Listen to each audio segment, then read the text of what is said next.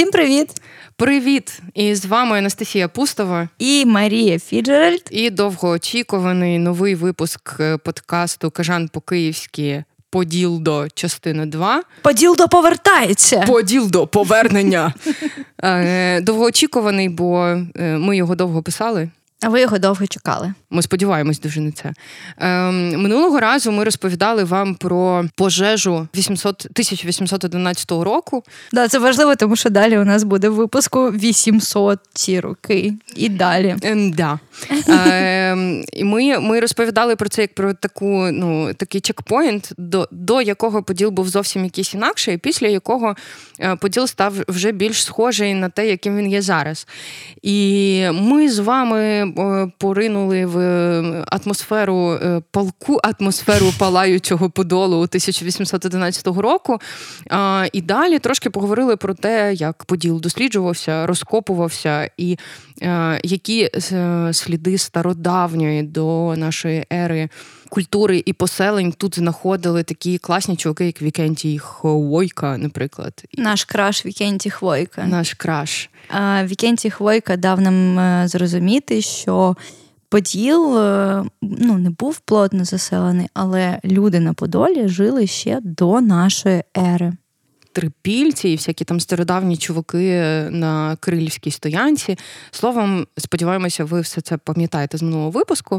І ми там зупинилися на таких доісторичних часах. Якраз за день до нашого запису е, наша подруга Оля Кривіченко запостила прекрасний пост про трипільські мегасайти, свою подорож на один з таких, де зробила офігенний рікап е, взагалі досліджень, вже більш сучасних досліджень е, трипільської культури завдяки міжнародній спільноті науковців науковців. Нарешті сюди поринула увага, гроші, е, донори і е, міжнародна підтримка.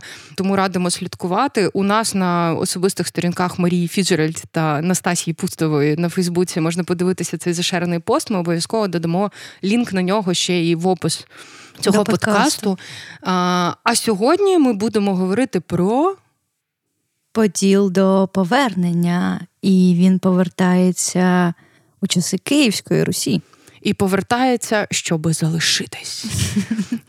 Ми говоримо про те, що поселення так чи інакше існували тут тимчасові е, із самого початку нашої ери. Тут знаходили і ем, якісь монети, і якісь пам'ятки, але системне заселення постійне подолу має навіть дуже конкретну дату 887 рік. Саме такою датою, за допомогою неймовірної технології дендрохронологічного аналізу датували зруб, е, який був знайдений на території сучасного житнього ринку. Це коли його будували, то знайшли цей зруб? Розкажу про це пізніше. Знайшли його, здається, в 50-ті десь роки. Чому він вважається власне е, такою відміткою, з якої починається ну, цікаво. постійне заселення Подолу? Бо як ми згадували чи не згадували, вже не пам'ятаю в минулому випуску, поділ постійно затоплювався, і взагалі річка була значно ближча до нас. Ніж зараз. Були ще річища, були ще всякі... три річища біля Дніпра, води було просто дуже багато. Тобто Поділ був такий весь пронизаний просто водою, просотаний вологою, і час від часу навесні затоплювався майже повністю, тому заселятись тут було ну абсолютно безпунктово. Але із сторіччями намивань туди-сюди піску земля почала потроху підійматися, і там, де ближче до е, схилів. Ну, якщо дивитись на поділ, то е, житній ринок він е, майже під під горою, вже так на на підйомі трошки, туди, куди там е, Глибочицька підіймається, туди, куди Старокиївські ці вже гори підіймаються. Тому там вже можна було у 887 році без особливого поту й крові побудувати собі дерев'яного зруба і мати якусь мінімальну надію на те, що його не змиє. Загалом рівень е, ґрунту, історичні рівні десь 9-12 сторіччя, вони знаходяться на глибині 7-12 метрів відносно нас, тобто це 3-5 поверхів, залежно від того, як вам пощастило з квартирою з висотою стелі. Ого, ціла хрущівочка вниз. А, тобто, да, хрущівочка вниз, 5 поверхів пьохом, і ви е, опускаєтесь на рівень 9-12 сторіч на ці історичні е, прошарки. Зрозуміло, що вони затоплювалися, якщо уявити, де це знаходиться. От Тож поговоримо трохи про історію, власне, як докопувалися до е, Старокиївського Маєш намір Поділда. докопатися? Маю намір докопатися до того, як докопувалися до е, київсько-руського епоху Поділди. Значить, Поділдо стаціонарно почали розкопувати ще в 50-ті роки. 20-го століття. 20-го століття. Стаціонарно, саме так цілеспрямовано, таке давайте докопуватись до Подолу. І що, і що? І в дворі школи номер 124 на розі Спаської та Волоської. Це там, де власне люди грають в баскетбол біля самосаду, і там видно ці сітки, і іноді під репчик грають люди в шартанах. Там знайшли зрубну споруду, де виявили майстерню токаря тодішнього. Розкопки були стаціонарні, але чи вони мало знаходили, чи вони просто були не дуже системні. Але наступні там вагомі е, з тих, що я знайшла розкопки, це були в 69-му році. По вулиці Ярославській археолог Толочко розкопав майстерню з виготовлення прикраси з бурштину. Mm. Десь тоді ж в кінці 60-х дослідження по вулиці Оболонській, 25, це десь між Волоською і Межигірською, mm-hmm. навпроти кав'ярні Чебурек, якщо це комусь має, щось сказати. На його думку, дослідник Даниленко знайшов київську корабельню 8-9 сторіччя. Корабельню в смислі, що там робили кораблі? Там вже робили кораблі. Ого. Так. Тобто, вже було якесь розуміння, що е, торгово-реміснича спеціалізація району була не просто так, а через те, що тут ще й було якесь суднобудівне, а значить, скоріш за все, що була активна достатня торгівля. Ну, якщо був попит на кораблики, то скоріш за все була якась торгівля річкою. Ну і логічно робити кораблі біля води, а не перти їх через все місто на конях. Ну отож бо. От, Але е, найтакий активніший період е, і інституціоналізація фактично досліджень археологічних на Подолі вони сталися у зв'язку із чим? Із ростом міста і будовою нашого улюбленого київського метрополітену. Угу. Це я нагадую, 50 років тому всього, 71 рік. В інституті археології АН УРСР в цьому році створили Київську археологічну експедицію. І її окремий подільський загін. Очолив його Толочко. Ми його сьогодні будемо згадувати. Толочко старший. Толочко старший. В нього є ще син історик. В цьому ж році, в 71-му, я я так думаю, що насправді інституціоналізація цих цих археологічних досліджень Подолу вона і була пов'язана з наміром копати метро, бо вони розуміли, що вони будуть багато копати, вони будуть багато, скоріш за все, знаходити. І для цього потрібна вже стаціонарна якась експедиція, зрозуміла інституція, яка буде відповідати за те, щоб все, що вигрібають під час буріння, шурфіння і вигрібання і докопування до поділдо, аналізувати і притомно систематизувати. Я і... перепрошую, там я просто собі так візуалізувала, що в центрі е, землі не є, ну, ядро, а в центрі подолу під землею там поділдо. Величезний. Величезний поділ. І він е, намагається прорватися назовні, Хтось і метробут йому допомагає. Завжди хоче до нього докопатися, він хоче прорватися, і це такі сили, які це зустрічні сили, які йдуть одна до одної. Поділ до спідна надр землі, і метробудівці відважні, які докопуються до нього. Красиво. Я хочу такий мультик. З чого почалася вся історія з метробудом? Вони вирішили для того, щоб дослідити взагалі, як виглядають шари ґрунту на Подолі і що їм копати, коли вони будуть копати метро. Правильно це називається з'ясування геологічної ситуації. Вони в районі контрактової площі Поясни почали... за геологічну ситуацію. Ну от вони вирішили для пояснення якогось прояснення, почали копати глибокі розвідувані шурфи. Шурфики. Це як смурфики, тільки шурфики. Ну це такі величезні, фактично викопується циліндрична така, типу, хіро раковина, витягається стовп землі ґрунту і оці всі шари, я так розумію. Ну і це все досліджується. Їх зробили власне на поштовій площі, на контрактовій площі між Спаською Хорива і на Ярославській. Попервах, так, щоб виключно mm-hmm. почати в цю гілку. І що вони там знайшли? Вони знайшли, по-перше, офігенну новину для археологів. Виявляється, що завдяки цьому прекрасному явищу, що поділ затоплювався регулярно і регулярно нашуровувалися, намивалися ґрунти і піски mm-hmm. з річищ. Поділ там там внизу е, уявляю собою такий наш улюблений вафельний тортик нашарований, mm-hmm. який про е, між історичними прошарками, то що називається культурні прошарки, де є нашарування якихось пам'яток, залишків там археологічних слідів споруд, людей. слідів людей.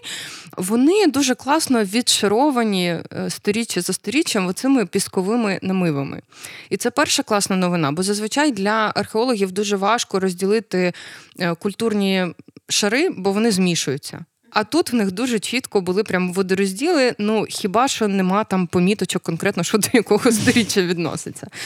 Цю роботу вже довелося робити самостійно. І друга новина прекрасна, що оскільки Київ, як ми знаємо з історії про пожежу, е, був дерев'яний, е, і Поділ був дерев'яний аж до початку 19 століття, фактично, та й і після і після в більшості теж там кам'яна забудова вона не одразу так нас поглинула. То хороша новина в тому, що ці піски вони герметизували е, деревину, і вона дуже довго зберігалася. Тобто навіть археологи е, там в тих згадках, які я читала, згадували, що коли вони знаходили ці дерев'яні стовбури, вони досі пахли сосною, Ого. хоча їм було там до тисячі років. У Києві взагалі будували все з деревини, тому що каменю як такого в цих широтах не було. І деревина була досить розповсюджена і досить дешева що там треба за перевозку тільки заплатити, і все. І тому дійсно ми дуже довго користувалися е, деревом для побудування власного житла. І навіть після пожежі користувалися деревиною, тому що тупо не вистачило бабла на кам'яні споруди. Якщо так подумати, 1811 рік, е, коли була пожежа, це всього 210 років тому. Е, чуваки ще з усіх сил будували з дерева свої домівки. Просто уявіть. І вулиці також.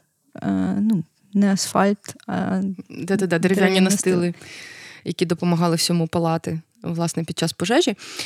Але деревина, ну, деревина це прям дуже цікава штука. Тут купа е, цікавих співпадінь, бо добре збережена деревина ще й допомогла датувати ці знахідки, бо е, є технологія дендрохронологічного аналізу. По кільцях дивитися. Так, це взагалі виявилася дуже цікава технологія, бо виявляється, що коротше там дуже складна тема, що е, кільця вони не однакові залежно від року, залежно від обставин е, вони відрізняються, але в усіх дерев однакової породи, які живуть в однаковому е, середовищі, більш-менш поряд, розміри наростів оцих за рік кілець, вони однакові. Тому датувавши щось одне.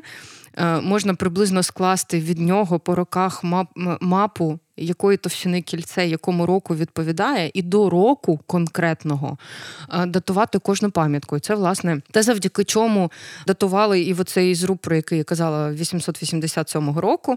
Це дякуючи добре збереженій деревині через добре намитий подільський пісок через добре розлив, розливні е, київські річки. Тобто це прям унікальне якесь е, збіговисько обставин. Я хочу звернутися до Київзеленбуду. Е, кожен раз, коли ви вирізаєте якесь дерево, ви вирізаєте пам'ять про себе. Живіть з цим. Господи. Я, Вибачте, я. Це дуже дарк. Hello, darkness, my old friend. Київ Зеленбуд вирізає нашу Again. з вами колективну пам'ять. Завдяки е, цим всім збіговиськам обставин, наприклад, е, в котлованах метробуду на контрактовій площі просто легко, не спітнівши, ну окей, не легко і, мабуть, спітнівши, але виділили 13 культурних шарів давньоруського часу. І що це значить? Це дуже дофіга шарів, які дуже легко розрізнені, які дуже класно аналізувати, якби що це тобто нормально це робили. 13 разів намивало тільки за час, за часи Київської Русі? Я не знаю.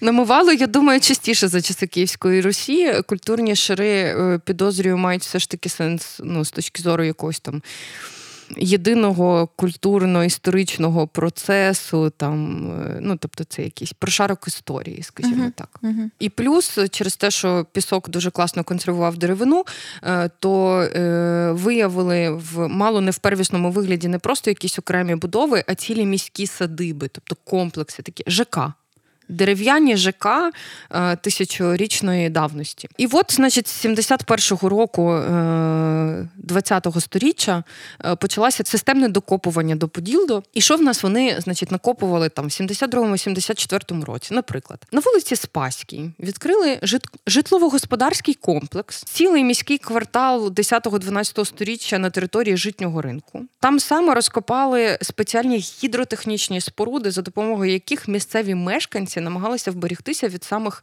періодичних оцих напливів ну, підйомів води. Тобто там були цілі системи водовідводів, е, укріплень, намивів, якихось колишків, і це все теж дерев'яне, е, які допомагали хоч якось запобігти тому, щоб чергову дерев'яну будівлю змило черговим е, паводком. Залишки майстерні ремісника ювеліра 10-го сторіччя в районі валів, звичайно. Ну де у нас ювеліри, як не на валах? Саша, ти ювелір. На Костянтинівській 6, там, де згаданий нами в минулому випуску так званий дім Петра І, який насправді не дім Петра І, кам'яниця Київського віта, на території десь поряд знайшли залишки скляного виробництва, де були там всякі прекрасні цацькі. Я, я до речі, дуже страждаю через те, що мені дуже подобаються ці всі старезні дизайни прикрас і скляних е, об'єктів, і е, старокиївські прикраси взагалі. Хто би займався тим, щоб робити сучасні версії цих штук? Я би була першою клієнткою. Ти хочеш я хочу, якісь речі? чи... Я я хочу, щоб на на Подолі була майстерня, яка би робила сучасні версії старокиївських прикрас і скляних об'єктів. Я би їм зробила комунікаційну стратегію на шарік. просто. Запишіть собі. Словом, накопали за 70-ті роки дуже дофіга, поки копали метрополітен. Тому в 84-му році була створена Подільська постійна археологічна експедиція при інституті археології. Тобто вже тепер не просто загін, а постійна археологічна експедиція, бо зрозуміло, що Поділ весь всіяний просто цими історичними пам'ятками, і щось з цим треба робити. Очолив його пан Сагайдак, теж ми будемо його згадувати не раз. У 85-му році вони розкрили частину міського кварталу 12 сторіччя із вулицею 11 сторіччя. І ця вулиця функціонувала власне до пожежі 812 року незмінно. Тобто зі тобто вона знаходилася часів. на тому місці да. аж да. до пожежі. Від, тобто це... від початку і до пожежі. Да, да, да. І ага. таких вулиць, я так зрозуміла, з досліджень було не одна. Вулиці, які почалися ще колись тоді, в 10-12 сторіччі, багато з них, або частина з них, принаймні, е, цілком собі притомно існували аж до пожежі, поки поділ не перепланували. От цю конкретну вулицю, яку знайшли в 85-му році, її знайшли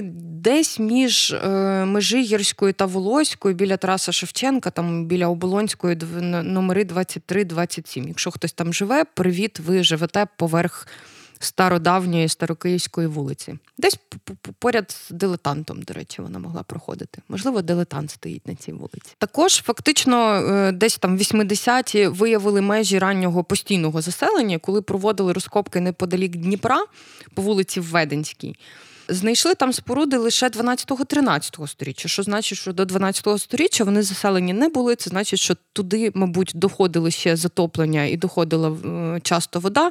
І, і тому там ще на той час, от Веденська 23-27, ем, по тій межі ще в 11 сторіччі заселення, наприклад, не було. Ну і власне те саме дослідники казали про район, е, який вони досліджували по Межигірській 43. Е, це там далі до ближче до метро Тараса Шевченка. Е, що там були більше там сільськогосподарські угіддя, вже такі за, за, за дачки, якісь городики. Е, і там були І потім збивати цю, цю продукцію можна було на торжищі десь. На торжищах, саме так. Можна було їсти, можна було продавати і бути в шоколаді. Ще ж виявили цікавого, що е, садиби, купу садиб знайшли в районі Юрківської, Ленівської, Костянтинівської Фрунзе, і всі вони е, поєднані тим, що вони мали е, спільну орієнтацію десь приблизно до вулиці Кирилівської. І Кирилівська, скоріш за все, це одна з тих вулиць дуже прадавніх, які фактично в своєму праві залишилося ще із е, часів Київської Руси. Бо знову ж таки, Кирилівська, вона трошки далі від річки, вона трошки вища за набагато рівнем. далі, я б сказала. Так, І е, тому вона, як такий шлях туди до сторони оболоні, вона збері, ну, зберіглася з, з часів Київської Руси. І от ці садиби, які стояли приблизно там обличчями до неї, орієнтувалися до неї, вони підтверджують, що вона існувала в якомусь вигляді вже тоді. Ще знайшли такий, е, як виявляється, ми зараз пишемося буквально в трущобах. Не гламурний поділ, де знаходився от тут, десь по вулицях Спаській Хорива, ближче до. Дніпра до нинішньої набережно-хрещатицької, бо тут були дуже маленькі садибки. Вони були, типу, not cool, не такі, як класні садиби більш центрального подолу. Тобто ми тут живемо зараз на поверх е, старих трущоб і mm, і кладовищ. А, чекай, а ось ця м, садиба, яку знайшли, точніше, три садиби, які знайшли на Спаській нещодавно, в 2007 році. Те, що було в подкасті локальної історії. Там же вони не були навіть трущобними, там було собі господарство. Вони могли бути просто, по-перше, меншими з розмірами. По-друге, ті садиби могли бути просто пізніші за часом. Угу, угу. Ну, гіпотетично. Тобто, Ці на... були 10-11 століття. Значить, це той час. Просто вони, можливо, були менші з розмірами. І також тут, от близько самосаду і музею гетьманства, була простежена ще одна вулиця, яка проіснувала аж до перепланування 811 року. Угу. А ми тут фактично на цьому розі і сидимо зараз. Далі, як в усіх подкастах, в яких ми говоримо про якийсь історичний зріз Києва, починаються темні віки з 90-х років, коли з одного боку почалося дуже багато розкопок і знахідок, з іншого боку, вони всі були пов'язані з забудовою, перебудовою і новими забудовниками подолу. В нової молодої незалежної держави грошей на фінансування притомних якихось досліджень системних зі свого боку не було.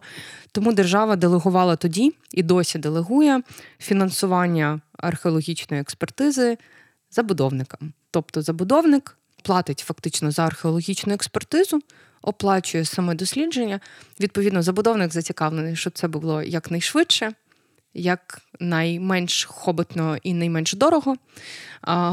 Тому більшість археологічних робіт, е, починаючи з цього часу, е, мають характер Е, таких рятівних. Археологи фактично вимушені рятувати часто е, знахідки з під ковшів екскаваторів, забудовників, витягати звідти пам'ятки просто з звалищ або шукати, куди відвезли е, будівельне сміття. Сміття, да, яке вважається сміттям, а насправді це шар культурного культурний прошарок, можна сказати. Фактично так. І е, через це іноді доводилося. От з 2000-х років е, пан Сергій Терененко, наприклад, один з людей, які дуже багато копали поділ в ці часи, е, каже, що з'явилася така історія, як зимові розкопки, бо забудовників було не зупинити, і вони хотіли будувати цілий рік. І археологи були вимушені працювати навіть взимку, що абсолютно непритомно для нашої температури, нашого ґрунту, для того, щоб рятувати хоч щось, що могли врятувати. Ми знаємо про історію Подолу все більше з археологічних розкопок,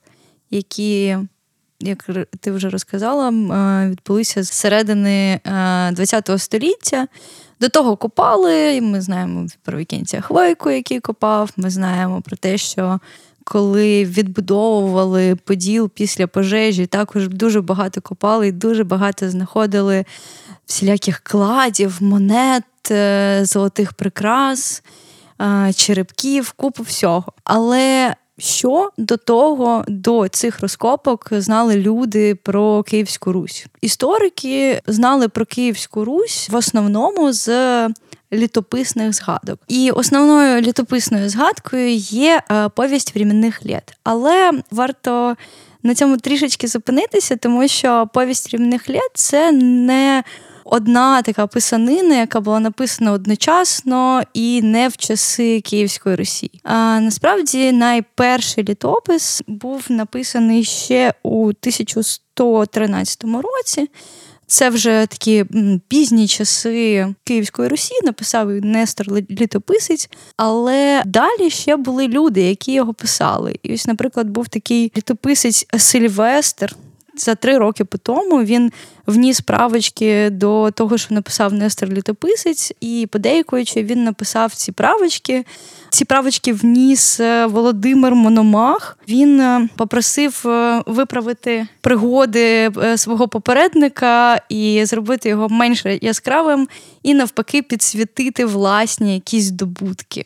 Більш ніж через 250 років по тому, після Сильвестра, на його е, на основі його літопису якісь невідомі патріоти з монастиря під е, керівництвом Лаврентія створили інший літопис, який називається Лаврентіївський, і який ми вже знаємо сьогодні, який дійшов до нас сьогодні, і який, здається, зберігається в Росії, навіть не в Україні. Сьогодні ми знаємо дещо важливе, що по більшості своїй літопис це збірка легенд. Це не такий прямий історичний документ, хоча історичні документи в ньому є. Це три документи, власне, це перші міжнародні угоди, які були укладені Київською Руссю з Візантією. Про торгівлю, про місце там такого князя чи такого, ну про аристократії, є місце в світському житті, можна так сказати. Через те, що літопис був е, достатньо неточним, навіть у 1957 році були історики, які базувалися на знанні, які ми мали там ще з якого там 14 століття. І такий історик Богусевич він створив карту верхнього міста. Історик Бричевський розбиває в пух і прах цю карту, і це взагалі дуже смішна штука. Що чим більше ти читаєш про Київську Русь, то тим більше ти розумієш, що ти нічого не розумієш. Що є постійні суперечки. Той сказав, а він не прав, а я кажу так, а той каже, ні, ви взагалі всі пацани ні в чому не праві, і тільки я правий.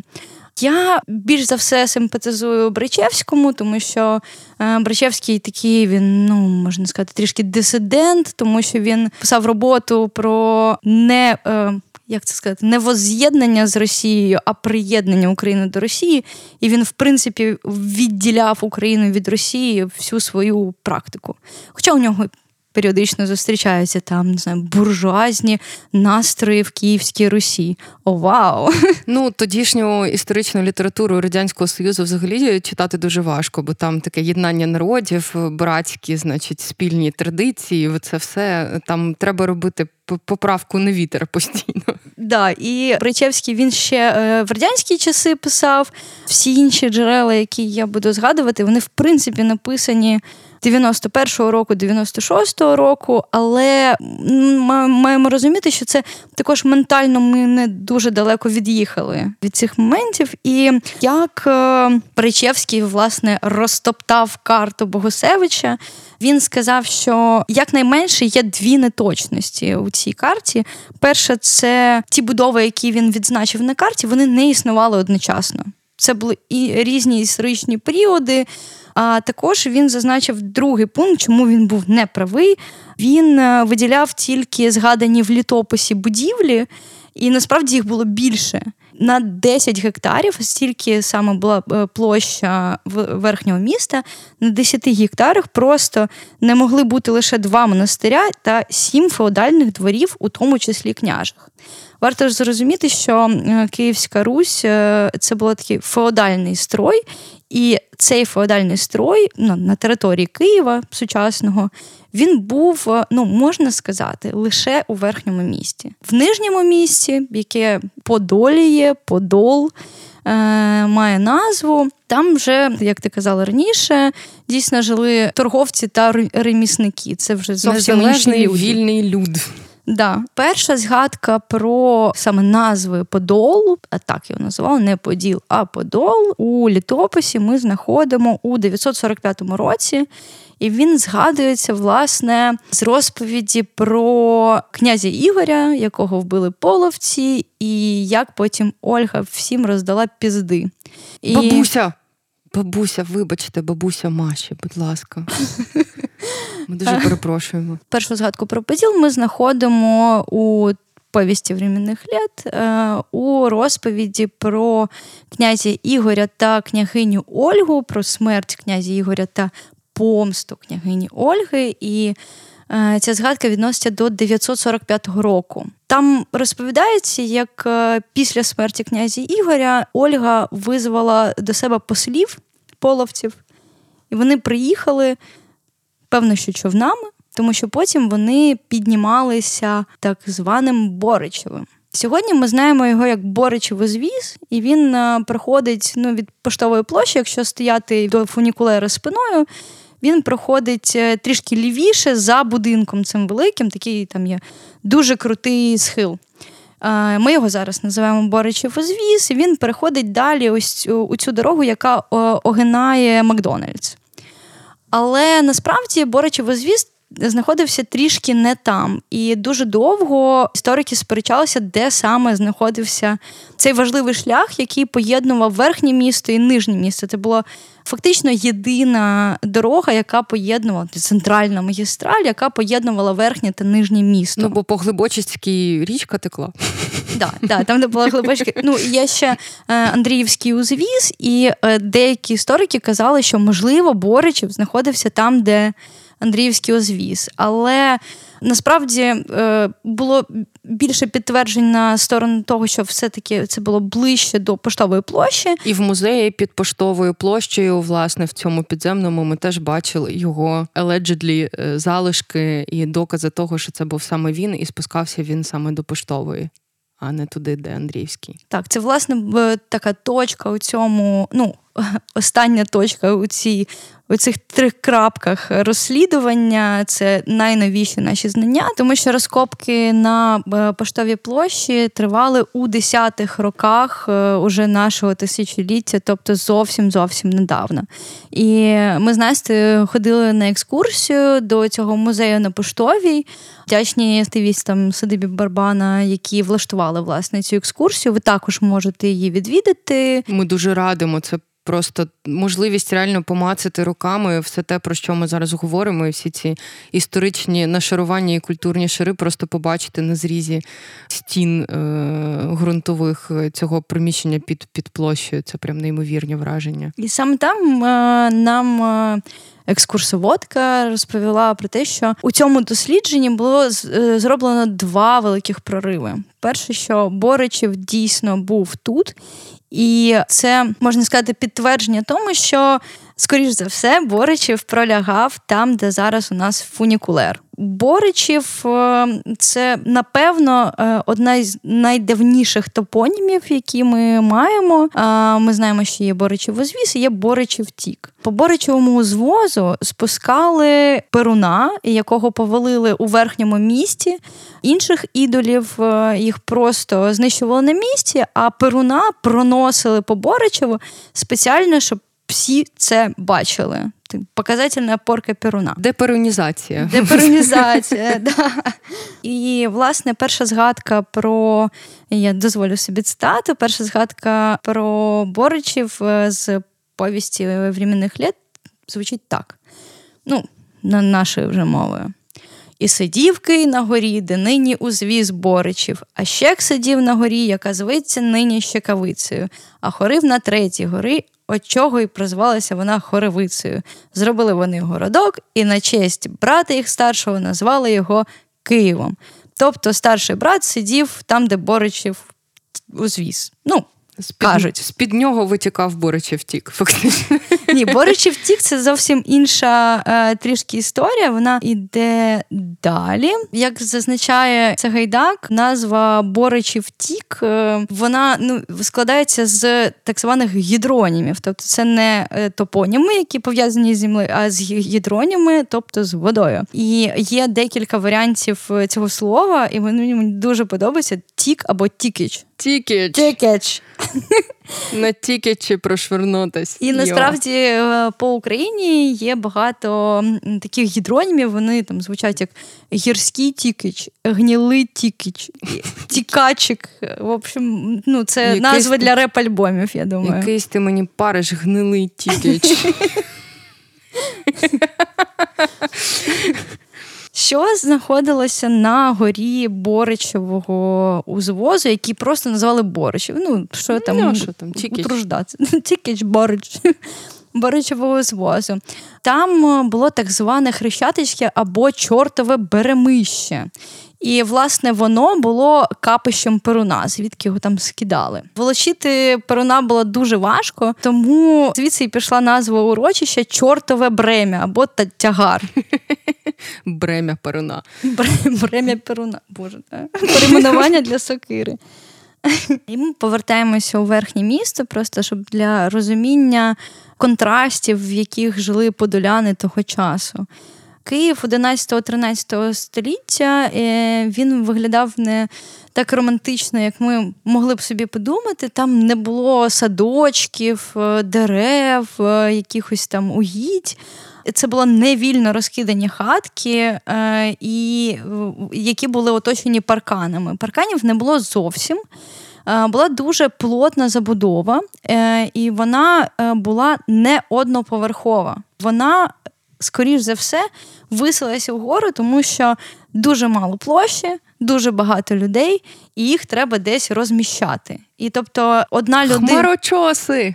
Так, одна одна родина, один дім е, це дуже така багата історія, і е, навряд чи вона була така дуже розповсюдженою. Один-два поверхи мали переважно палаци, які відрізнялися горизонтальною композицією. І цій горизонтальній композиції було максимум три вікна. В них жили, скоріш за все, князі та велике боярство. І вони, ось ці буржуї, як би їх назвав е, якийсь радянський історик, е, вони могли мати там, не знаю, дерево, кущики, але не більше. Очень дорого мати палісаднічок власний на Подолі. Е, Міщанські будинки в переважній більшості взагалі не мали дворів. Це було розкішю е, мати двір, і вона була не по кишені навіть е, заможним ремісникам чи крамарям верхнього міста. Їхній характер діяльності е, вимагав того, щоб їхні двері виходили одразу на вулицю, і з вулиці вони могли продавати свої товари. Тобто ніякого паркану, нічого. Ти фактично виходиш з дому на вулиці, і тут же у тебе бізнес. Тоді як на Подолі було трішки вільніше. Але все одно це була ну не хаотична забудова. Ну, вулиці ж були. Були вулиці, і е, як ми знаємо з розкопок, е, які велися на вулиці Спаській з 2007 по 2011 рік, де знайшли три садиби 10-11 століття. Дві з цих садиб були так знайдені на половиночки, а одна прям ну ціліхонька хата була знайдена. Це здається, причому було знайдено під час е, будівлі цього Спас Скай на Спаській 35. Якщо я не помиляюся, я не готова ручатися, але мені здається, що десь там. Ми дізналися про ці розкопки з подкасту е, локальної історії про їжу часів. Е, Київської Русі. Дуже рекомендуємо послухати і лінк залишимо в описі. Насправді, щоб не надавати вам спойлерів, якихось ми все-таки. Трішечки вам розкажемо. Ця будівля була шириною 20 метрів, е, вона е, була садибою, і на цій садибі в кінці городу було розміщена ну так у нас на дачі називається компостна яма. Тобто туди скидали ну, смітник такий, туди скидали всі об'їдки, огризки. Все крім пластику, коротше. Пластик вивозили. Хоч колись його вивозили. Е, ми знаємо про те, що їли в Київській Русі завдяки цим розкопкам, завдяки цій садибі і тому, що знайшли у їхній компостній ямі, а також в їхньому туалеті. Тобто слідкуйте за тим, що ви їсте, бо через тисячу років хтось докопається до вашої компостної ями, і про вас стане все ясно.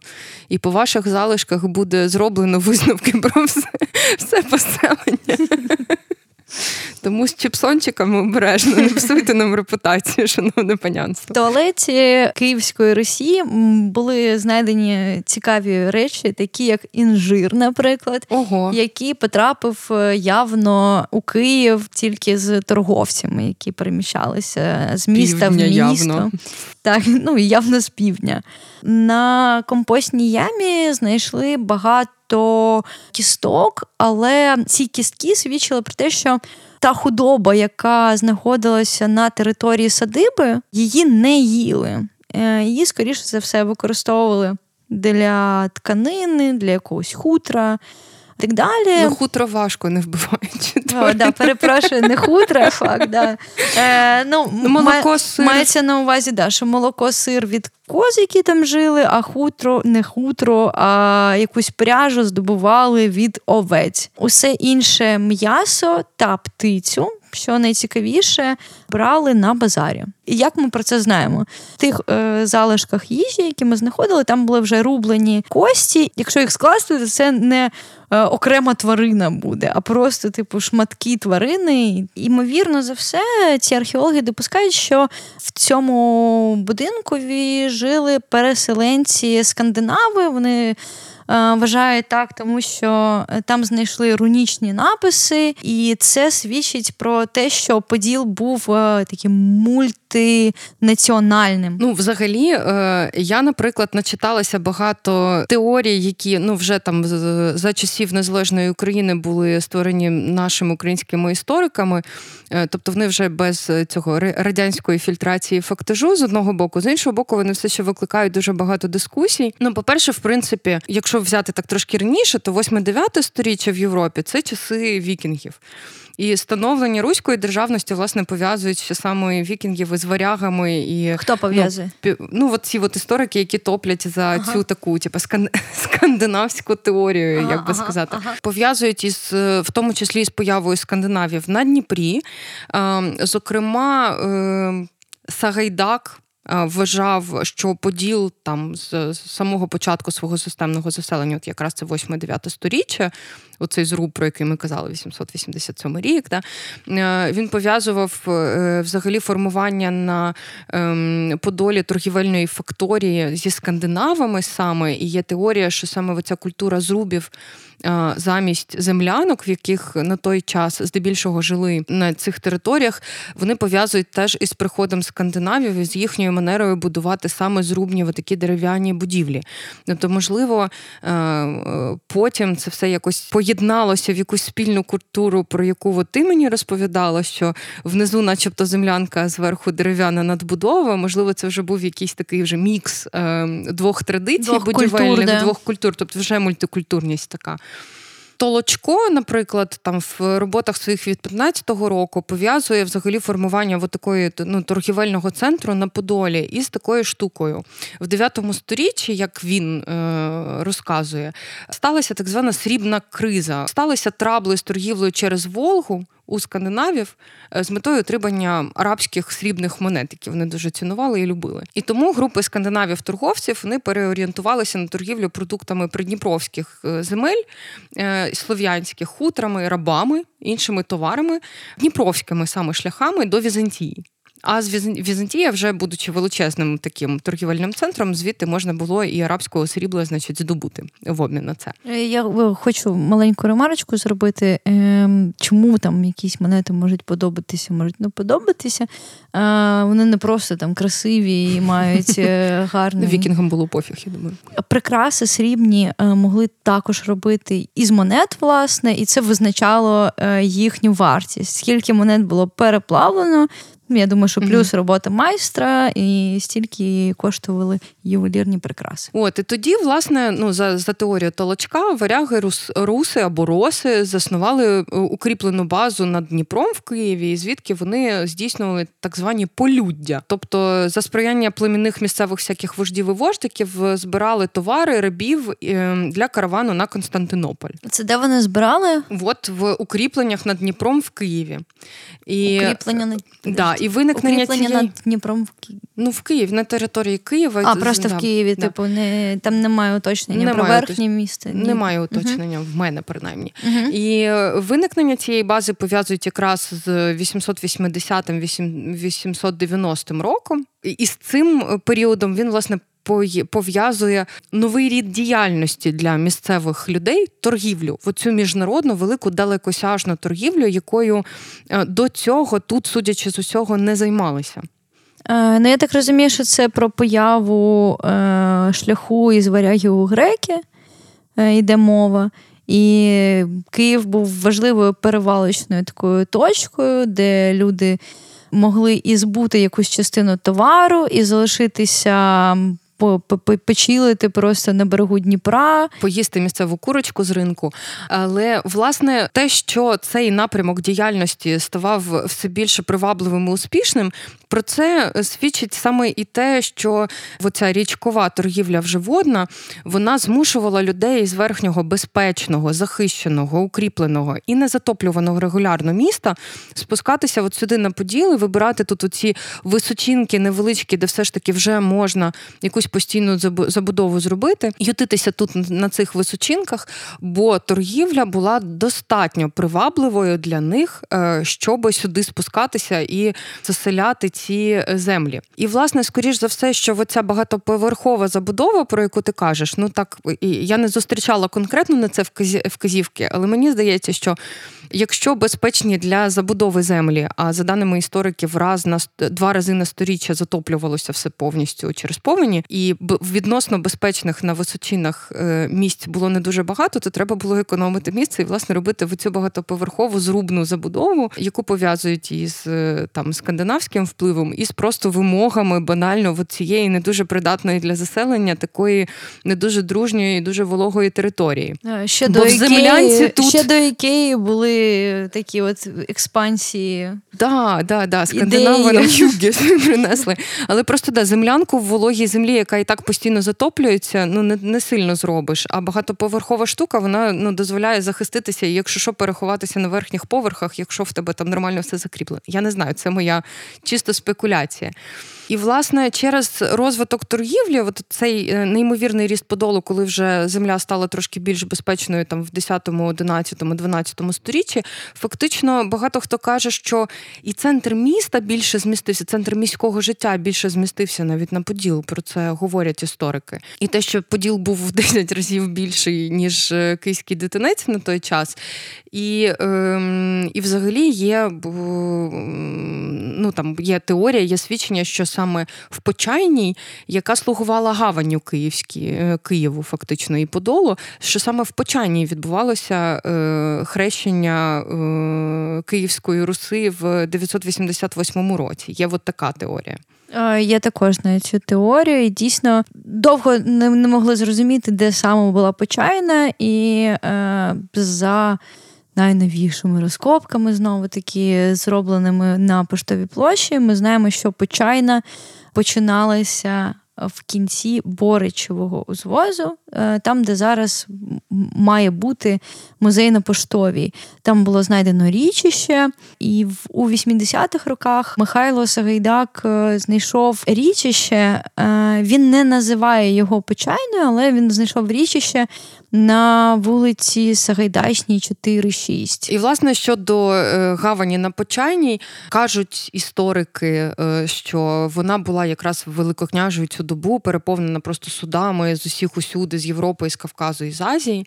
Наприклад, коли до княгині Ольги прибули посли з Візантії і нагадали їй про обіцянку надіслати хутра, віск і воїнів на допомогу. Ольга відповіла, що виконує обіцянку тільки, і тут я буду читати з літопису. А ще ти також постоїши у мене в почайні, я каже, аз в суду то то гати вдам. Що це значить? Це значить, що княгиня була дуже незадоволена довгим очікуванням у Константинопольській гавані під час свого візиту до Костянтина Багрянородного, і тому вирішила потримати, помаринувати послів, значить, звідти в почайні стільки рівно, скільки вона чекала ем, в Константинополі, щоб помститися. Жінка, Жінка була мстива. Ну, ми ми це знаємо for a fact. Верхнє і нижнє місто були е, окремі один від одного, але все-таки дещо поєднувала. Е, Подол дуже довго е, був настроєний на автономію. І е, відносини з центральною владою все-таки були. Вони базувалися на податках, натуральних грошових податках. І нагляд за економічною діяльністю, яка велася на Подолі, здійснював такий собі княжий адміністратор, якого, скоріш за все, називали Боричем. І звідти пішов Боричеву звіст, тому що так він спускався вниз і робив свої нагляди. Чорт, я завжди була впевнена, що це не ім'я якогось Борізки. Князю не дуже подобалася автономія Подолу, але з цим нічого не можна було поробити, тому що Поділ був у 10 разів більший, ніж верхнє місто. У нього був свій характер і своє взагалі обличчя. І Поділ був настільки автономним, що у нього була навіть своя інша е, система укріплень так зване столпі, е, яким був оточений поділ, і вона е, помітно програвала із потужним оборонними спорудами верхнього міста. На оборонні споруди верхнього міста виділяла гроші держава, тоді як поділ власними коштами побудував ось це столпі. Впізнаю старий добрий поділ завжди сам себе захищає. Е, власне, це столпія ви можете побачити також в музеї на поштові. Там є такі, ну можна побачити, де був краєчок міста. Воно досі там зберігається, але воно ще не консервується правильним способом. Тому, можливо, я сподіваюся, що ні, але можливо, ви будете свідками столпія, а інші люди наступні покоління вже ні. У літописі е, згадується також спалах активності суспільного життя на Русі в XI столітті. Цей спалах активності суспільного життя був, звісно, що на Подолі, а не у верхньому місці. Е, Сагайдак каже, що е, на Подолі влаштовувалися так звані вічі на яких збиралися представники різних верст населення і делегати від е, усієї волості, тобто землі. Ті питання, які піднімалися на віче, обговорювалися, приймалися. Вони стосувалися всіх людей. Це були питання там, чи йдемо ми воювати з тими, чи не будемо воювати з цими, кого ми посадимо на великокняжий стіл, або кого ми скинемо з е, великокняжого столу. І Сагайдак каже, що. Ці збори були, скоріш за все, опозиційного характеру, і одного разу навіть Подольське віче вигнало князя з його престолу. Це був князь Ізяслав Ярославович. Е, і вони захотіли, щоб е, його місце посів Всеслав Полоцький, який до того був ув'язаний в поробі. Тобто, наша перша вимога звільнити, друга вимога посадити на ваше місце. Нічого не змінюється. Слухай, тисячі років проходять. А поділ все ще вимагає когось звільнити і поставити когось. Поділ є моцним осередком суспільно-політичного активізму. Був є і буде. Виходить якась така картина, що з'являється така штука, як торгівля. Завдяки ній е, люди починають переосмислювати трошки житлову забудову і починають стрімко багатіти на далекосяжній торгівлі з Візантією, в тому числі. Це призводить до стрімкого розселення району. Тут з'являються бабки, а значить, е, опозиційні рухи, вимоги від влади, значить, стають помітнішими. Тут з'являються представництва е, всяких стародавніх торгівельних корпорацій, типу там Новгородського князівства і таке інше. Тут через торгівлю з'являється купа людей з дуже різних країв тут носять прикраси, використовують монети і носять одяг із тканин з усіх усюд, їдять фініки, не тримають е, вже майже там інжир, інжир. худобу свою випасають десь інде, і тут є вулиця Бидлогонна, яку ми знайшли десь в історичних е, джерелах, яка вела з Подолу в сторону власне оболоні.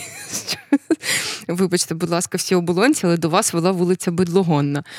Тут з'являються як для такої окремої локалі найбільша кількість оцих торговищ, тобто з усіх восьми торговищ, які були в стародавньому Києві, аж цілих три знаходяться на Подолі. Тут з'являється перший католицький храм ще до Золотої Орди в 12 столітті. Домініканський собор. Тобто, ми можемо зрозуміти, що це була мультирелігійна така спільнота. Тобто, це мультирелігійна, мультикультурна, мультивалютна, достатньо така нормально забезпечена дівчина, відкрита всім впливам, всім вітрам із скандинавською allegedly, традицією забудовою. Дуже цікава спільнота, яка завжди має якісь свої вимоги, з якою були вимушені рахуватися чуваки там на горі в княжому місті і придумувати якісь компроміси із ними, і навіть іноді змінювати керівництво під їхнім впливом е, і під тиском їхніх віче.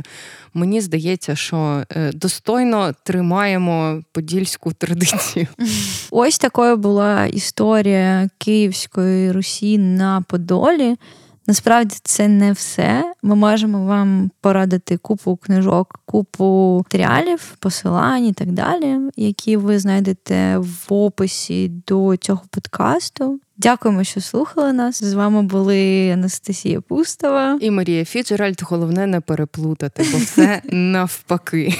Можливо, в якомусь майбутньому ми з Марією зберемося з силами, начитаємося ще розумних книжок і розкажемо вам про е, наступну частину е, подільського середньовіччя, яка наступає після навали Золотої Орди, і вже дійдемо нарешті до тої точки пожежі 1811 року, е, щоб вже не залишати білих плям в історії Подолу. Але як кажуть історики, це не точно. Але це не точно.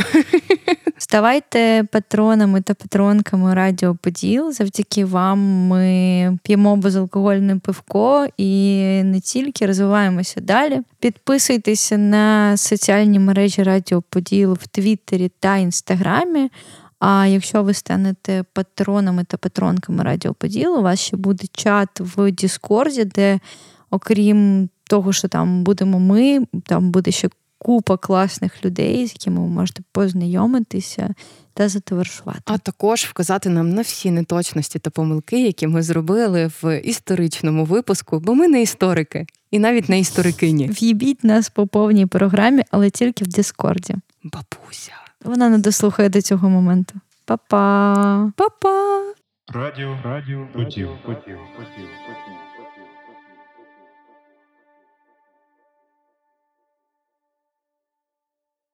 Давай ще раз зробимо.